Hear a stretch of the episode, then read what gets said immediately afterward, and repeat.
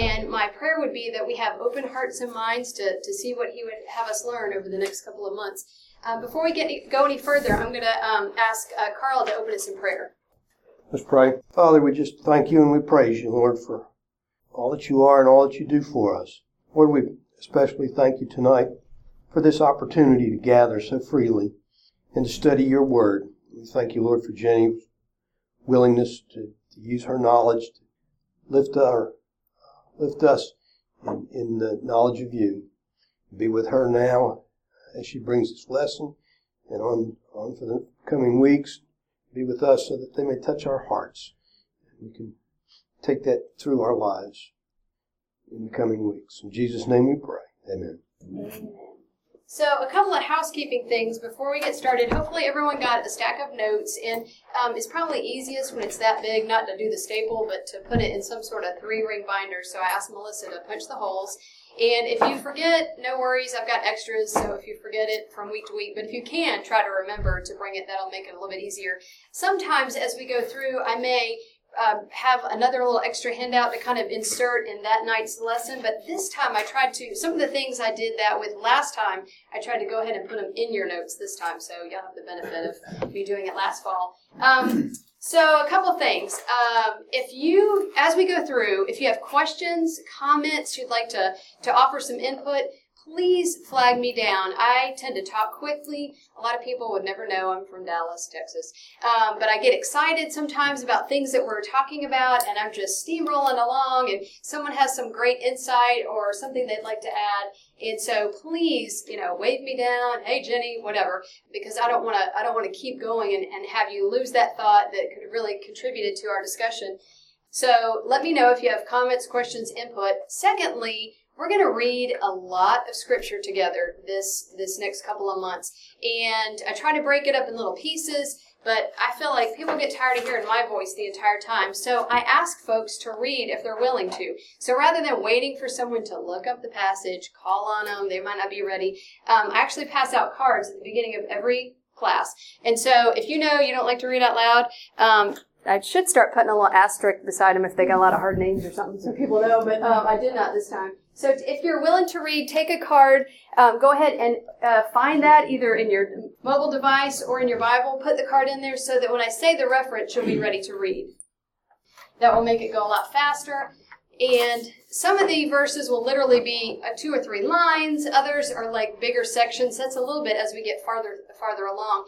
Um, but don't be intimidated. So um, I just think it's helpful to have um, a lot of the stuff that we're talking about actually read out loud. So so that's what the cards are for. And then if you can remember to give them back to me, please do. If not, it's not that big a deal.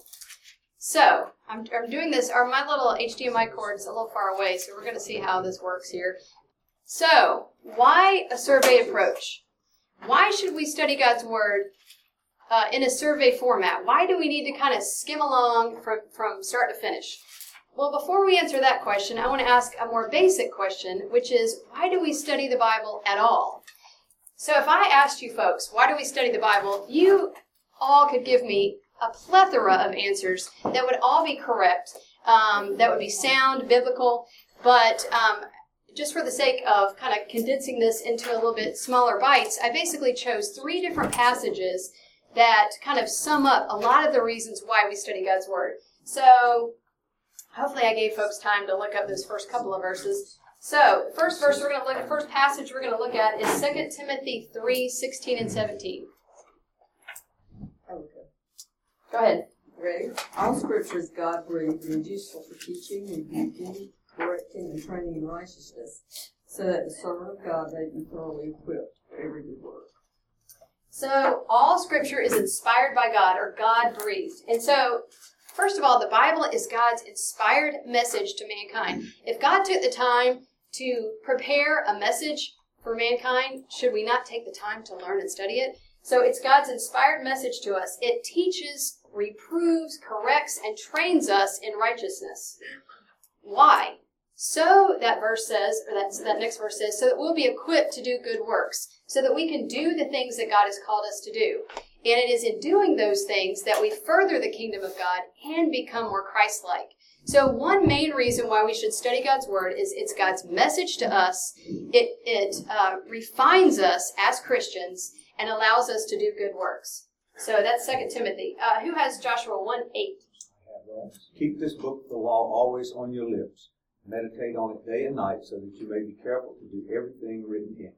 Then you will be prosperous and successful. Thank you. So in this uh, in this verse here in Joshua, God is talking directly to Joshua.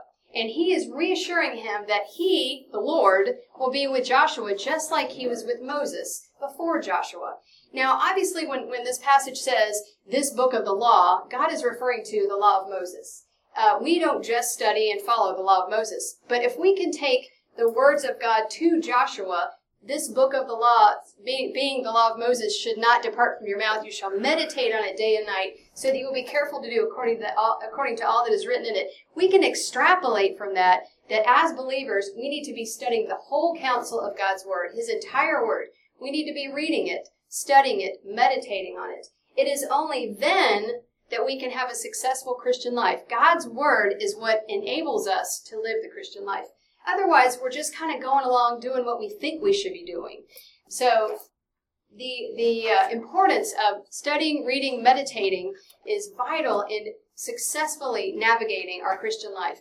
And based on these first two verses, I would venture to say that if a believer is not growing in their faith, they're not maturing as a believer, it very well could be that they are not going to the source. They're not going to the to the owner's manual. So God's word is required reading for the Christian. So, we've done, we talked about how God's Word is uh, God's inspired message to us. It molds us, it shapes us, and refines us as believers. It, when we read it, meditate, study on it, it allows us to have a successful Christian life. And then John 21, 25. Who has that? Go ahead. When Peter saw him, he asked, Lord, what about him? Jesus answered, John 20, uh, is that number? John 21, 25? Yeah. I have the wrong reference written down. It's not First John. It's John. Lane John. Lane John. Somebody else pull it. Somebody else pull it up real quick because I might have the wrong reference for you. And there are also many other things which yeah. Jesus did, which if they were written in detail, excuse me, I suppose that would even the world itself would not contain the books that would be written. That verse says there are also many other things which Jesus did. I love this line, which if they were written in detail, the whole world itself could not contain the books. I tend to think that everything that Jesus did is recorded for us in the four Gospels and the first part of Acts. That is not the case. Jesus did and said so much more that we are completely unaware of that you know we'll never know all that he did for those three three and a half years of his earthly ministry however what god wanted us to know about the life and the death and the burial and resurrection of our Lord Jesus Christ is included in Scripture. When I study God's Word, I get to know my Savior. If I want to, if I want to be more Christ-like, I have to know what Christ was like. And so the way I do that is by studying God's Word. So that's the point of this verse. By getting to know, by spending time in the Word, I get to know Him better, and then I can become more like Him. So, to summarize, we study God's Word because it's His message to us because it teaches us how to live a successful Christian life, and because by doing so, we become more like Christ as we learn to know Him and love Him more. But what is missing? So I would say to you that what is missing is studying the book, studying the book of the Bible as a complete whole book, not 66 individual books that have their own themes and, and uh, messages and lessons, but one entire message from God to us, from Genesis to Revelation, that hangs together uniquely and completely. Uh, many times that I feel like is lacking in my own personal Bible study. So when I was a teenager, actually a preteen teenager, my parents, when we lived in Dallas, would take a group of teenagers to a camp in Colorado Springs called the Summit. Um, it's it's now called Summit Ministries. It's been around for 30 plus years, and it is a Christian training camp for young people before they go off to college so that they'll be able to defend their faith, have a biblical worldview before they go off to college to the secular university and forget all they've ever known about the Lord. And so every year at the summit, kids would have different classes, and the, every day started with something called the Bible Hour, and the director, the the founder of Summit Ministries, Dr. David Noebel, would go through what I'm about to share. Now, some of this stuff that I'm going to share over the next 12 weeks are that are actually are in notes that I took when I was like 13 years old. So clearly, I've added to that and you know improved things and refined things and expanded things over the years. Um, but this is not original with me. I did not come up with this. I want to give credit where credit is due. And quite frankly, I don't even know where Dr. David Noebel. I don't know if he developed it or he you know got it from somewhere else. But um, I love the fact that prior to this, prior to learning, to going through this highway of life that we're going to present over the next few months, I couldn't always figure out how you got from A to B in the Bible. Like, how in the world did Moses need to lead the children of Israel out of Egypt? What were they doing in Egypt to begin with? How'd they get to Egypt? And things like that would just kind of bug me as a kid.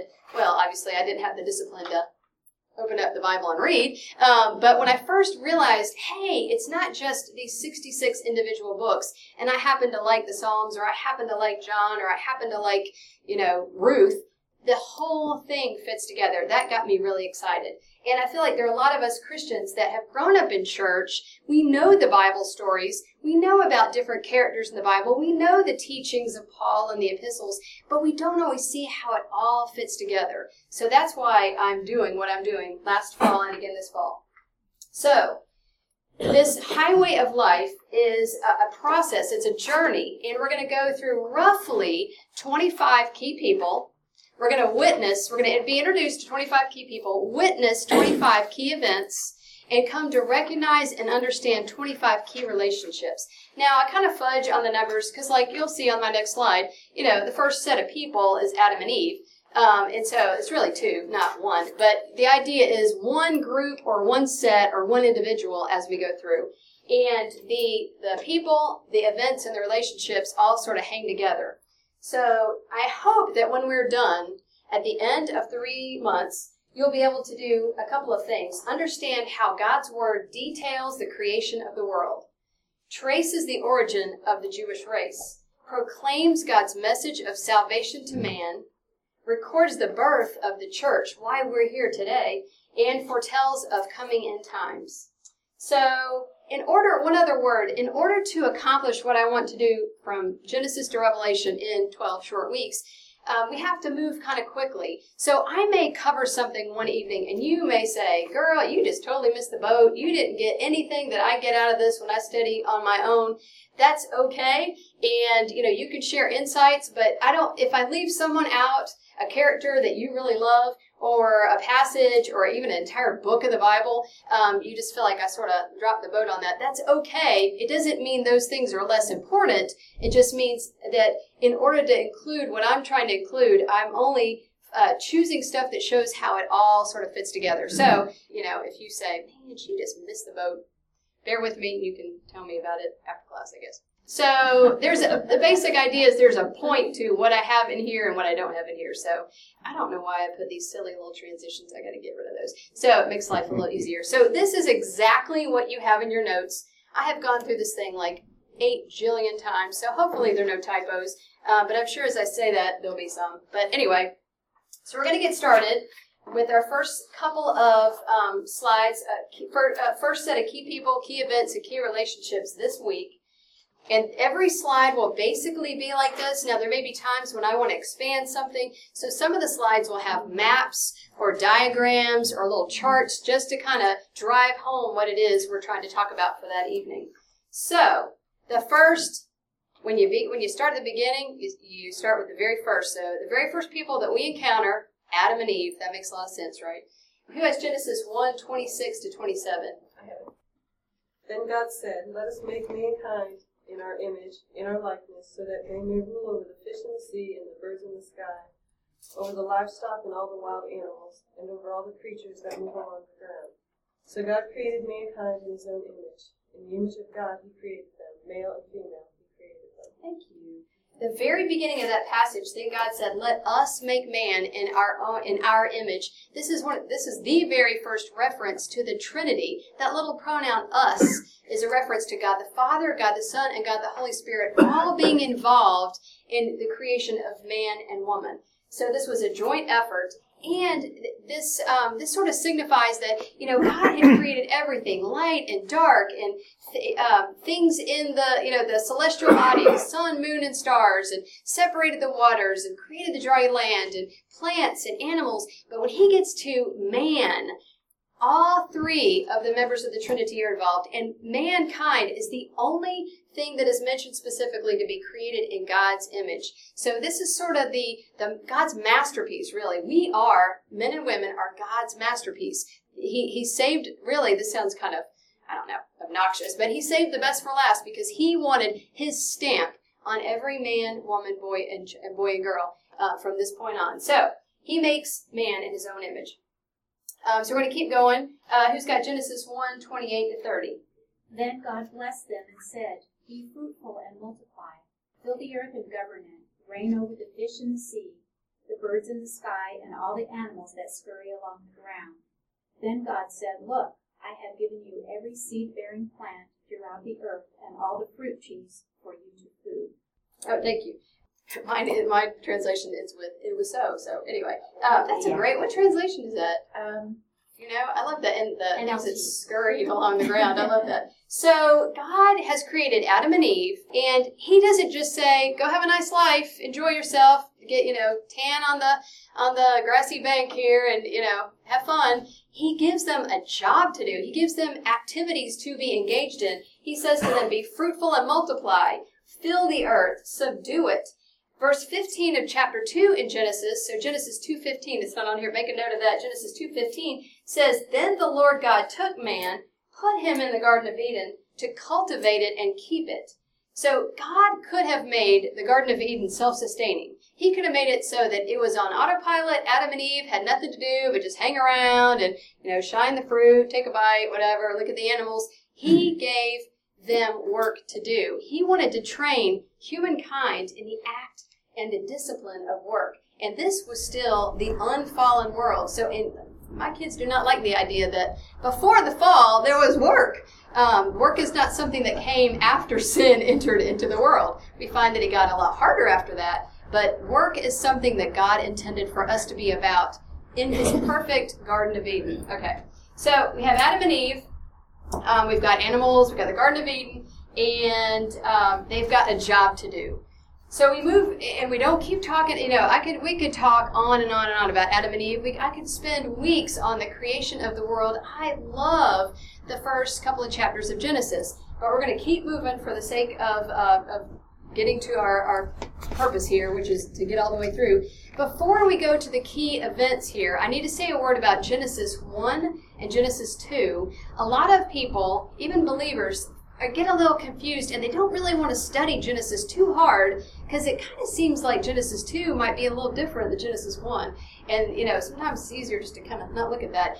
Basically, Genesis 2 is an expanded, a blown up version or detailed account of what happened on day 6 in Genesis 1 and the first part of Genesis 2. And so it's not that, you know, wait a minute, God forgot who he created first or he kind of got things out of order. It's just an expanded view. Have you ever seen a big map?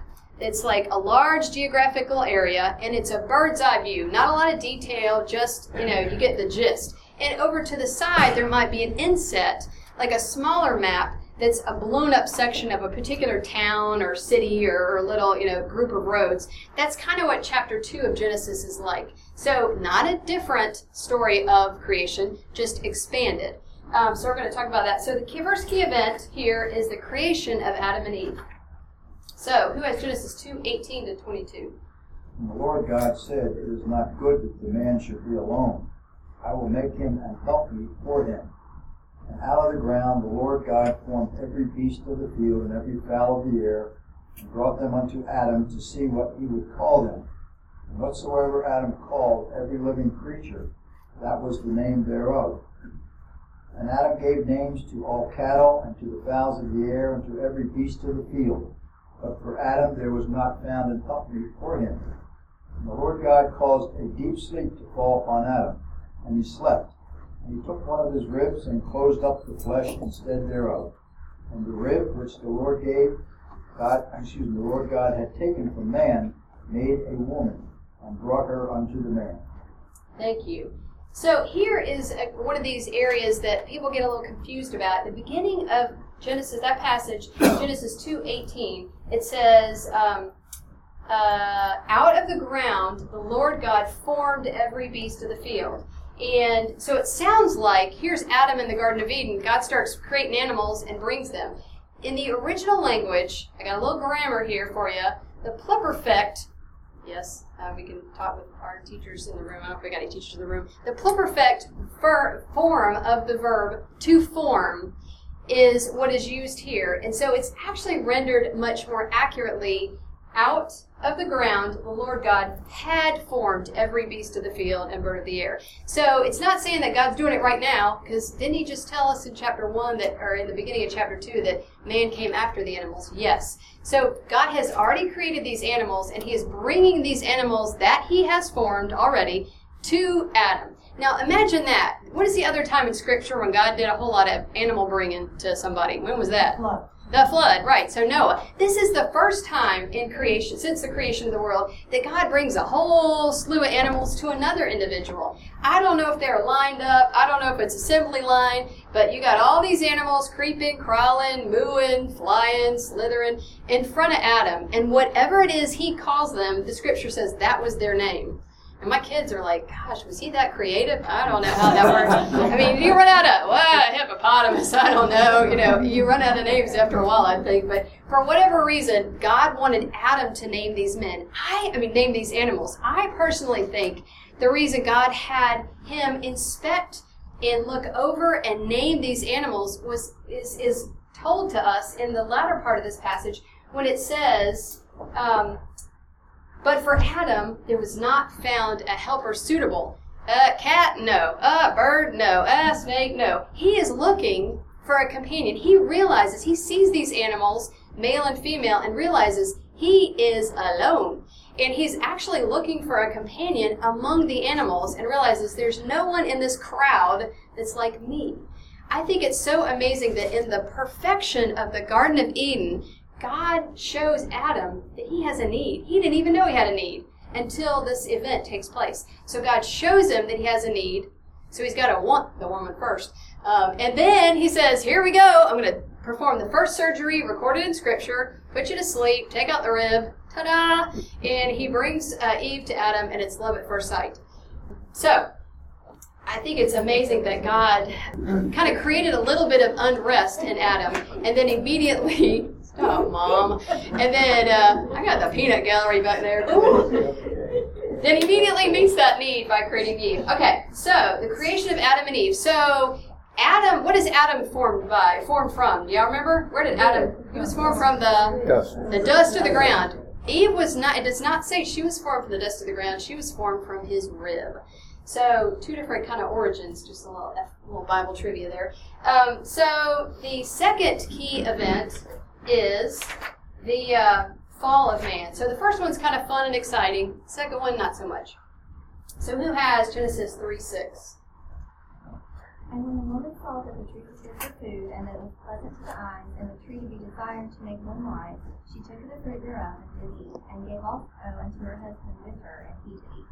So we know the story in Genesis 2, uh, uh, in Genesis chapter 2, God gives Adam and Eve one single rule. All these trees, all these plants are yours for the taking, except do not eat from the tree of the knowledge of good and evil. One rule. So, of course, the serpent comes, tempts Eve, she succumbs to temptation, eats the, the fruit from the forbidden tree, presents it to her husband, and he also eats. So, in one seemingly unimportant act, eating a piece of fruit, taking a chunk out of some piece of fruit, Adam and Eve basically condemn every person born thereafter to be to come into this world with a sin nature, separated from a righteous and holy God. I think they probably had no clue of the ramifications of this one little sin, the ramifications for their own lives and the lives of every individual that, that would come to be, come to live on planet Earth after that. I might insert a little um, application here we often don't have any idea of the consequences of our sin when we are in the midst of it. It is often after the sin has been committed and time has lapsed that we see the consequences. And many times it affects not just us, but many of those around us. Um, so Adam and Eve had no idea. Um, who has Romans 5.12? Therefore, as by one man sin entered into the world, death by sin, so death passed upon all men, so that all have sinned. Thank you. Through one man, through Adam, sin entered the world, and from that point on, mankind, born into the world, separated from God. Um, after their sin, if you continue reading in this section of Genesis, um, God curses three individuals. He curses the serpent, he curses uh, the woman, Eve, and he curses the man, Adam. Um, yet, in the midst of the of this punishment, this immediate like swell of consequences that comes from this very uh, minute, seemingly minute sin, um, Adam and Eve are going to experience some major changes. But even in the midst of this punishment, God, we see God's mercy hand in hand with His judgment throughout Scripture. When God brings judgment, many times He shows mercy at the same time. So, one evidence of God's uh, mercy in the midst of judgment, he He's pronounced His curse on Adam and Eve. They're sent out of the Garden of Eden. Uh, we know the angels are blocking the entrance so that they cannot return. But before He sends them out, He kills animals prepares animal skins to clothe them before they leave the Garden of Eden. So he's taking care of their needs, even in the midst of them, you know, committing this one sin, the one thing he told them not to do. They've already done it. Um, but he doesn't want to leave them um, without um, having needs met. So I just think that's amazing that uh, God is not just a God of wrath and judgment. He there's almost always mercy and love in the midst of that punishment. Um, two other interesting points about the fall of mankind. Um, some of you may not uh, know this, but um, anyway, Mormonism teaches that what Adam and Eve did in the garden was actually not sin, but a loving, generous act. They chose to forego paradise, ongoing communion with God, so that all of those that would come after them could experience the trials and travails of humanity. That's just wrong theology. What Adam and Eve did was violate the one command that God gave them, and that violation of that command was sin. So this was not a loving act. This was not, you know, a, oh, we're going to let all the world experience what we've experienced. This is sin. Oh, and then one other thing. Um, I am, as you will, I'm sure, detect as we go along, um, consider myself a pretty staunch uh, biblical creationist and very much hold to a young earth six day six literal days of creation. And you'll you'll hear some of that as i give some um, different things to kind of think about as we move through these especially the first little bit of, uh, of our um, journey with adam and eve and then also with noah. But um, this this whole story of like sin entering into the world and death is a, a support for biblical creationism. Keep in mind death was not part of the human experience until after Adam and Eve sinned. So that would not account for millions and millions of years of life forms evolving, uh, living for you know a certain number of years, and then dying off as new forms emerged because there was no death of any kind, animal, human. There was no death before sin entered into the world. So you couldn't have animals evolving, dying off, evolving, dying off before man was ever created. So just kind of scroll that away somewhere. Yes, yes, yes, yes. The Bible also tells us that God knows every hair of our head and knows everything. Right. Was this a this was not a surprise to him? No, he did not force their hand. They had a free choice, but it was not a surprise to him. So it was a test. I mean, they were supposed right, to. Right, right. It just it, and it makes me sad to think that here he creates them, and he knows full well that that one rule is going to be the thing that they violate.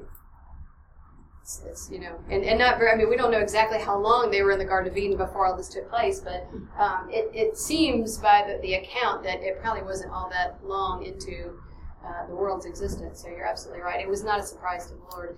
Um, so key relationships. Um, the first key relationship is the biblical family. Who performed the first wedding God. There was no preacher, there was no justice of the peace. God himself performed the first wedding at the first wedding. Genesis 2:24 says, "For this reason shall a man leave his father and his mother and be joined to his wife, and they shall be one flesh." No matter what our culture says, no matter what our courts say, God, the creator, the designer of marriage, intended for marriage to be between one man and one woman. This was not just one possible choice or possible option for how a family should look.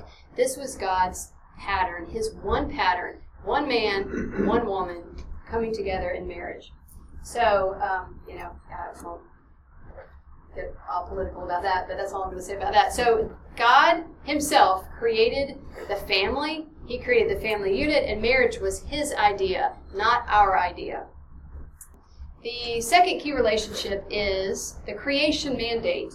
And some some folks may think this is a little strange, but you know, we've read these passages where the God created the world for man's use. For when I say man, obviously I'm including men and women in there. Um, it was created for our use. Um, God told Adam and Eve to subdue the world. That He gave them plants for food. This was for our use. Okay, and of course we should be good stewards of the, the creation and the resources that God has given us. But I think nowadays our culture seems to be obsessed with protecting our the ecosystem of this planet, and that we're more concerned about that than the perpetuation of the human race. And we would rather um, see that plants and animals aren't harmed than human beings aren't harmed. And so the idea is we should be good stewards, especially as children of God but realize that this world was given to us by God for our use. Questions or comments on that? Any questions before we move on? So we did the first slide. Woohoo!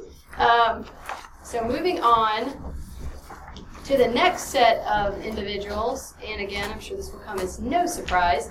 Um, the next set of individuals that we encounter are Cain and Abel, or the next set is Cain and Abel. And these are the first two sons of Adam and Eve. Adam and Eve did not start their family until after they left the Garden of Eden. They had many, many kids. Uh, the first two were um, Cain and Abel, and we'll find later as we go through that there were some other, or there was one other especially important son that um, uh, played a key role as we move forward in um, even in Jewish history. But um, Adam and Eve have these two sons. So who has Genesis 4, 1 and 2? Now the man had relations with his wife Eve, and she conceived and gave birth to Cain. She said, I have gotten a man child with the help of the Lord. And again she gave birth to his brother Abel, and Abel was a keeper of the flocks, but Cain was a tiller of the ground. Thank you. That last line is very important, obviously, in this story. Abel was a shepherd, and Cain was a farmer. So we have these two sons and initially, if you read the accounts, and I try to put this up here too, like you'll see Cain and Abel Genesis 4. If, for, if you would like to go back and, and do more study on your own, obviously there's a lot more about them in that chapter. But basically, both of these young men wanted to uh, please God. So it wasn't that from the outset Cain was bad and Abel was good. They both desired to have a relationship with the one true God. But sin kind of got in the way. So we have these two sons of Adam and Eve, and we move right into the first key event, or the, the key event here, which is the first murder. Who has Genesis 4, 3 through 8?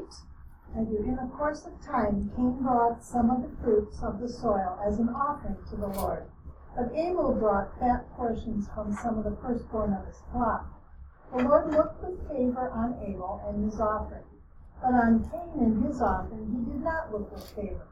So Cain was very angry, and his face was downcast. Then the Lord said to Cain, Why are you so angry? Why is your face downcast? If you do what is right, you will not be. If you do what is right, will you not be accepted? But if you do not do what is right, sin is crouching at your door. It desires to have you, but you must master it. Now Cain said to his brother Abel, Let's go out to the field. And while they were in the field, Cain attacked his brother Abel and killed him. Thank you. Imagine if you are sitting at your house and you are thinking about something, and in your mind, your thoughts turn away from the Lord and you begin having sinful thoughts and plotting sinful actions, can you imagine God Himself saying, Yoo-hoo! Uh, Jenny, you need, you need to stop that right there. I mean, this is an amazing passage.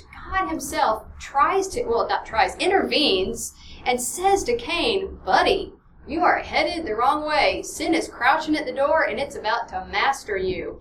Yet Cain completely disregards God's warning, invites his brother out to the field, and takes care of him. So I just think it's amazing that God, you know, in, in, in this point of history, in histories too, um, you know, Adam and Eve, Cain and Abel, they communicated directly with the Lord. We obviously we don't have that ability, and we'll talk, you know, later on about having the Holy Spirit. But I just think it's, I'm sure there are times when the Lord, through God the Holy Spirit, is saying to us, "Hey, Jenny, you need to stop what you're doing." But I, how many times do I disregard? But I think if it was an audible voice, it might be a little more impactful. I don't know. um, might be a little more scary. I don't know. Um, so, spiritual death death of um, this, of the soul and the spirit happened began instantaneously when Adam and Eve sinned in the Garden of Eden.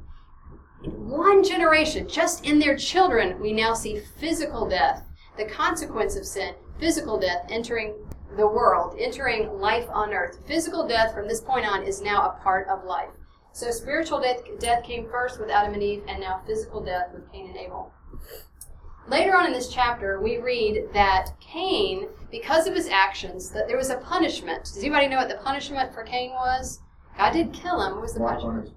Well, that well, that was part of it. What was the first part though? What did he say he had to? He had to hit the road. He was going to be a vagrant and a wanderer the rest of his life. And so the scripture records that he was worried that someone would take his life. Now, who is on the earth at this particular point? Adam and Eve's other kids. So these would be like their siblings. And don't get me started about like how they married. I don't want to, go there. But anyway, yeah, there's a lot of you know sister marrying going on, obviously in the beginning. But you know the the men and women that are actually on the earth that Cain is afraid of, that's his own family. But he was afraid that because of what he had done to Abel, and because God sent him away from the protection of the crowd, that being a wanderer and a vagrant, that he would that someone would take his life. So God actually, in His mercy, puts a mark on him that basically says there will be a punishment, uh, far far worse punishment on anyone who takes Cain's life than on you know than on Cain himself. So God spares his life, sends him out, and we'll read in a couple of weeks or maybe next week even that he leaves the area and goes east of Eden to the land of Nod. So he's a wanderer, he's cast out, but God does not take his own life. He spares his life, puts the mark on so no one else can take his life.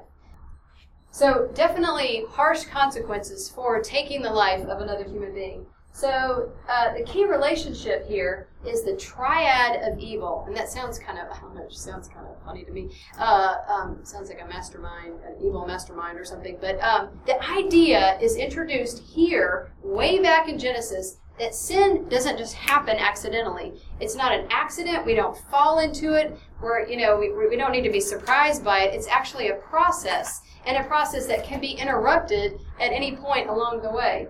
Who has James 1 uh, 13 to 15? I do. Let no man say when he is tempted, I am tempted of God. For God cannot be tempted with evil, neither tempted he any man.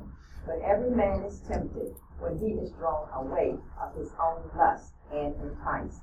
Then, when lust hath conceived, it bringeth forth sin. And sin, when it is finished, bringeth forth death. Thank you. So, James tells us that God does not tempt anyone, and that it, we, we know it is, the, it is Satan who is the author of sin. But because of Adam and Eve's sin in the Garden of Eden, every man, woman, boy, and, and girl in the world that that was around this time and has ever come into the world struggles with a sin nature. And the process, basically, that James lays out for us is there's a um, there's a motive and James calls that lust. And then there is an act, which is James calls sin, and there's a consequence, which he mentions is death. Now, we, we also see in other places, we could see all, this, this process all throughout Scripture. Two that I put on here on your handout and on the slide t- anybody, can anybody think of the process that might have been involved with David and Bathsheba? This one's kind of. So what was his? What was the initial part? Lust was the was the uh, uh, motive, and then what did he do? He committed adultery, and then he had her husband killed, sent to the front lines so he could be off. And then what was the consequence? Anybody know what the consequence was? The punishment? The death of their firstborn child. Right. So very easy to see that process. Um, and then some of y'all might not know Ananias and Sapphira, um, early church. Um, they uh, said they sold a little tract, little little land, and we brought all the money we made right here and took it to the uh, the apostles and said, "Here you go for the Lord's work." But they didn't give all the money; they held some back. And does anybody know what God did? Right there. Actually, he killed the guy first, and then she comes in. I think that's right. Yes. Uh, and then she comes in, and then you know she gets zapped. So in their case, uh, greed or pride was the motive. The act was uh, lying and deceit, and the immediate consequence was death of the two of them. Yeah, they're not messing around with the offering in the early church. But uh, the idea is, the idea is, sin. Um, it doesn't just happen.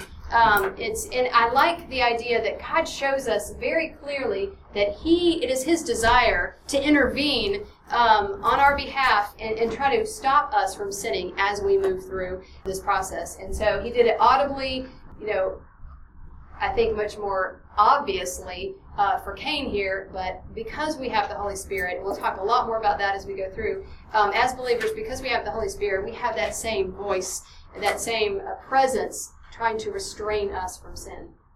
Any questions about Cain and Abel here? Alrighty, we're going to do one more slide tonight, and then I don't want to wear you out before we even get going here. We're going to talk about Enoch. And Enoch is one of my favorite people, and he's kind of a, a lesser known guy in the Old Testament. Um, so, Cain and Abel were Adam and Eve's first two kids, but they had a bunch more kids. And as we'll learn later, one of the most notable sons they had after Cain and Abel was Seth. And he will definitely come into play later on. This Enoch was actually from the line of Seth, a couple of generations removed from Adam and Eve. The reason I say that is because Cain, when he was sent away as a vagrant and a wanderer, he actually had a son named Enoch. This is not the same guy. Um, that was Cain's Enoch. This is Enoch from the line of Seth.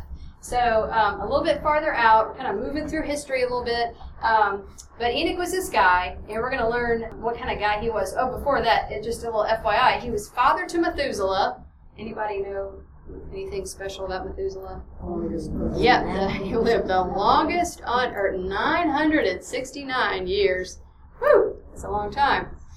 So yeah, so he's father to Methuselah and great grandfather to Noah. So that kind of puts puts him in place in history. Who has Genesis five twenty two to twenty four? I do. And Enoch walked with God three hundred years after he became the father of Methuselah. And he had other sons and daughters. So all the days of Enoch sixty five years. And Enoch walked with God. And he was not, for God. Thank you. Now Enoch was kind of a tragic story because his life was cut short at only 300 and no, I'm totally kidding. Like I was, you know, trying to be funny because like his life was only 300. Whatever. Um, he still lived 360 plus years, a, a ripe old age. But here is this may be the reason why he didn't live to be as long as his um, son Methuselah um, and others who came before and after him. He had such a relationship with God that they're communing, and God says, "You know what? I'm taking him up right now. Right now. Can you imagine communing with God, talking with God in prayer, one minute, the next minute, well, hello there, Lord. How you doing? I cannot imagine. So the scripture, and I love the way you know different translations kind of worded a little differently. But the NIV says he was here and then he was no more. There you go. I just love that. So key event is translation into heaven um, Enoch has this relationship with God, and God decides for whatever reason, I'm ready to take him up. He does it. This is the first man to not experience physical death as a part of life on earth. Um, and so, as we get to the key relationships, there's some amazing things about this.